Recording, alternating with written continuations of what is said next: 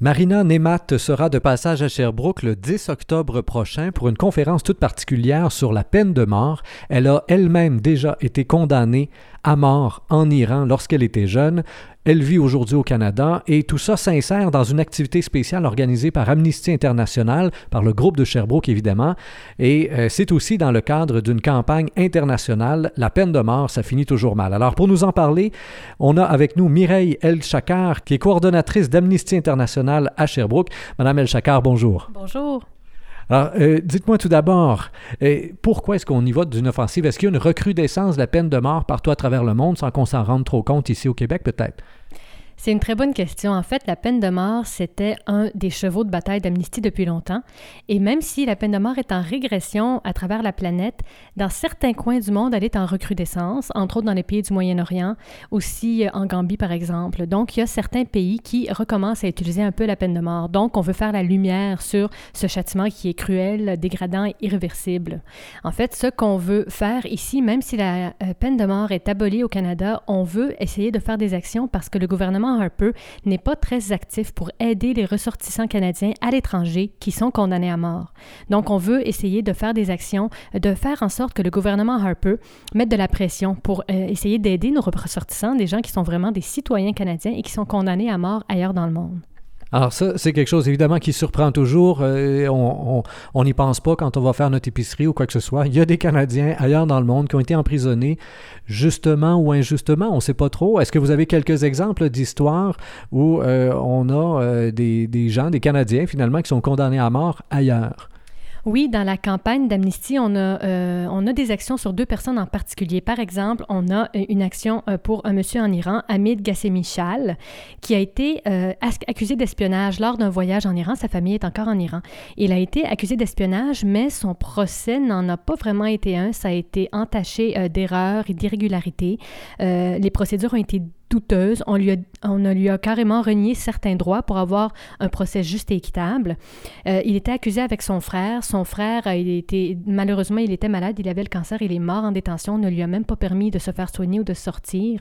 Euh, et euh, même s'il y avait des tests et des analyses qui confirmaient ses dires, selon quoi il n'avait pas fait d'espionnage, parce qu'il était officiellement accusé d'espionnage contre le gouvernement iranien, il est toujours emprisonné aujourd'hui. Et on demande au gouvernement canadien de faire en sorte d'aider, de soutenir cet homme-là en Iran puisqu'il est canadien. Très bien. Donc, il y en a quelques-uns comme ça à travers le monde qui vivent cette situation-là tout à fait particulière. Et euh, c'est quelque chose qui, euh, quand même, vient chercher euh, à la fois dans les triples. Hein. Quand on parle de peine de mort, il y a ceux qui sont pour le sont radicalement pour et ceux qui sont contre aussi d'une certaine manière. Est-ce qu'il y a des avantages à la peine de mort? ben, vous comprendrez que moi, je vais vous dire non. Euh, c'est sûr que si on regarde ça euh, d'un point de vue, euh, on essaie de condamner à mort les personnes qui ont vraiment commis des crimes horribles. Et puis, c'est sûr que si on pense à un sentiment de vengeance, par exemple, s'il nous est arrivé quelque chose de terrible dans notre famille, c'est sûr qu'on peut avoir un sentiment de vengeance à assouvir. Mais le concept de base pour la défense, c'est le droit à la vie. Amnesty International se base sur la Déclaration universelle des droits de l'homme et le premier article est Tout être humain a droit à la vie. Donc, en raison du caractère irréversible de ce, châtiment-là, on juge qu'il est cruel. C'est comme si on ne croyait pas non plus à la réhabilitation de l'être humain. Donc, ça rend ça un peu terrible comme châtiment. Et en même temps, est-ce que l'emprisonnement à vie n'est pas aussi terrible comme châtiment? Il me semble de ne pas voir le monde, de ne pas sortir d'une cellule. Il y en a qui sont condamnés non seulement à la prison, mais à l'enfermement. Il n'y a pas de lumière, il n'y a pas de fenêtre, il n'y a rien du tout. ça devient, euh, j'imagine, aussi pénible pour eux. ils sont morts avant d'être morts. Est-ce que c'est ce qu'on veut du côté d'Amnesty? J'imagine que non. Là. En fait, là, vous dites deux choses. le confinement en isolement, ça c'est très rare et c'est pour de très courtes périodes. Évidemment, Amnesty n'est jamais et toujours contre ceci. Ça ne se produit pas au Canada et on s'oppose à ceci dans toute situation, évidemment. Pour ce qui est maintenant de l'emprisonnement à vie, vous avez raison, c'est un nouveau débat. On va commencer à se poser des questions. Est-ce que ça peut être plus humain ou pas humain? Mais ça, c'est un autre débat. Peut-être qu'on se reverra pour une prochaine campagne dans dix ans. Très bien. Et vous dites, bon, euh, dans les crimes, là, quand on imagine les, les, crimes les plus horribles, euh, on a l'impression que ça pourrait être euh, le meilleur des châtiments. On pense, par exemple, ici au Québec, aux passions qu'ont soulevé le procès de Guy Turcotte, par exemple, qui a tué ses deux enfants. On sait que c'est lui. Il n'y en a pas de doute. Dans un cadre, dans, dans un cadre comme celui-là, même là, l'Amnistie internationale est tout à fait ferme il a tué, il a lui-même fait quelque chose d'irréversible, mais il a droit à cette vie qu'il a enlevée à ses propres enfants. Et c'est ça le raisonnement de plusieurs. Est-ce qu'il y a une logique là-dedans? Est-ce que, est -ce que ça vaut la peine de lui laisser la vie que lui s'est donné la permission d'enlever? En fait, la logique peut être aussi inversée. Donc, comment on peut dire à quelqu'un il ne faut pas tuer et le tuer nous-mêmes? Donc, c'est quelque chose qui est un petit peu qui peut s'octroyer le droit d'enlever la vie à quelqu'un d'autre. La question qu'il faut vraiment se poser, selon Amnesty et selon moi aussi, c'est est-ce que la peine de mort peut vraiment rendre une société plus sécure? Est-ce qu'elle peut vraiment euh, faire diminuer le crime? Et euh, c'est documenté maintenant depuis longtemps? On sait que non, pas du tout. La peine de mort n'a pas d'effet dissuasif. Quand vous dites euh, on a des statistiques ou on a, il y a des études là-dessus, à, quoi est-ce que vous faites référence exactement là? Par exemple, dans la campagne d'amnistie, on peut avoir de la documentation là-dessus si on regarde la peine de mort. Tantôt, on a dit qu'au Canada, elle était abolie depuis 1976. Et on voit que le taux d'homicide a chuté de près de 42% depuis ce temps-là. Et que le taux de récidive pour un délit violent de la part d'un condamné à vie en libération conditionnelle, donc comme on disait tout à l'heure, est de moins de 0,1 donc, c'est sûr qu'on met beaucoup l'accent sur les cas épouvantables ou sur les récidivistes. On, met l'accent là-dessus parce que ça te frappe l'imaginaire et ça fait peur. Mais en réalité, lorsqu'on regarde les chiffres, on se rend compte que euh, depuis que la peine de mort a été abolie, il y a vraiment une diminution des crimes violents. Un autre chiffre intéressant parce que dans la campagne peine de mort, un des euh, gros acteurs, en fait, c'est malheureusement les États-Unis, euh, qui, depuis qu'ils ont réintroduit la peine de mort, c'est selon chaque État euh, qu'elle est réhabilitée ou non, il y a vraiment des problèmes. Donc, des études montrent que les 17 États sans peine de mort ont un taux de meurtre égal ou inférieur au taux national, qui inclut donc ceux qui ont réhabilité la peine de mort et ceux qui ne l'ont pas fait. Parfait. Donc encore là, des statistiques finalement qui vont à l'encontre des croyances populaires.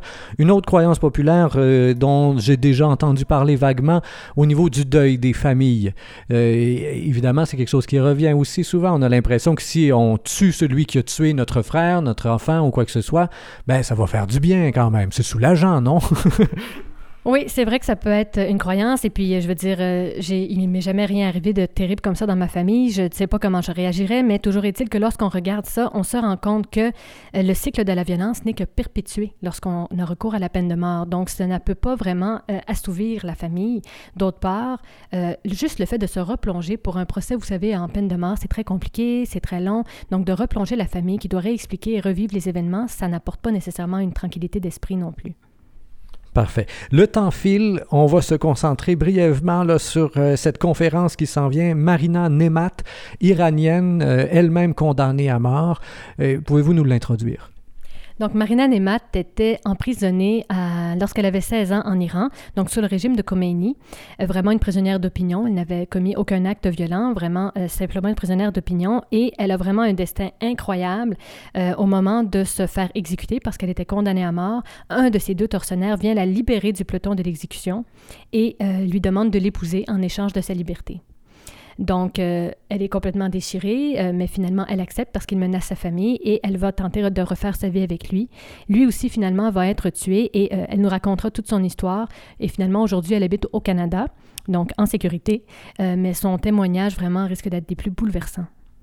Donc, on rappelle, là, pour ceux que ça intéresse, ça se passe le 10 octobre prochain. C'est à 18h30 à l'Agora de Sherbrooke. Est-ce qu'il y a un coût? Est-ce qu'il faut s'inscrire à l'avance? Non, c'est une contribution volontaire. C'est sûr qu'Amnesty International ne fonctionne que par don. On n'accepte aucune euh, subvention gouvernementale, donc vos contributions sont les bienvenues, mais c'est volontaire et c'est ouvert à tous. Bienvenue à tout le monde. Et s'il y a des gens là, qui, après nous avoir écoutés, ont envie d'en savoir plus sur les statistiques dont vous parliez, les peines de mort et tout ça, j'imagine que c'est disponible sur le site web d'Amnesty? Oui, sur le site web amnesty.ca, il y a une section pour la campagne peine de mort. Vous faites juste barre oblique peine de mort et vous allez avoir toutes les informations. Mireille El-Chakar, coordonnatrice d'Amnesty International Sherbrooke, merci bien de votre collaboration aujourd'hui. Chers auditeurs, je vous rappelle que vous pouvez toujours partager cette entrevue sur Facebook, Twitter et autres réseaux sociaux. Au microphone, Rémi Perra.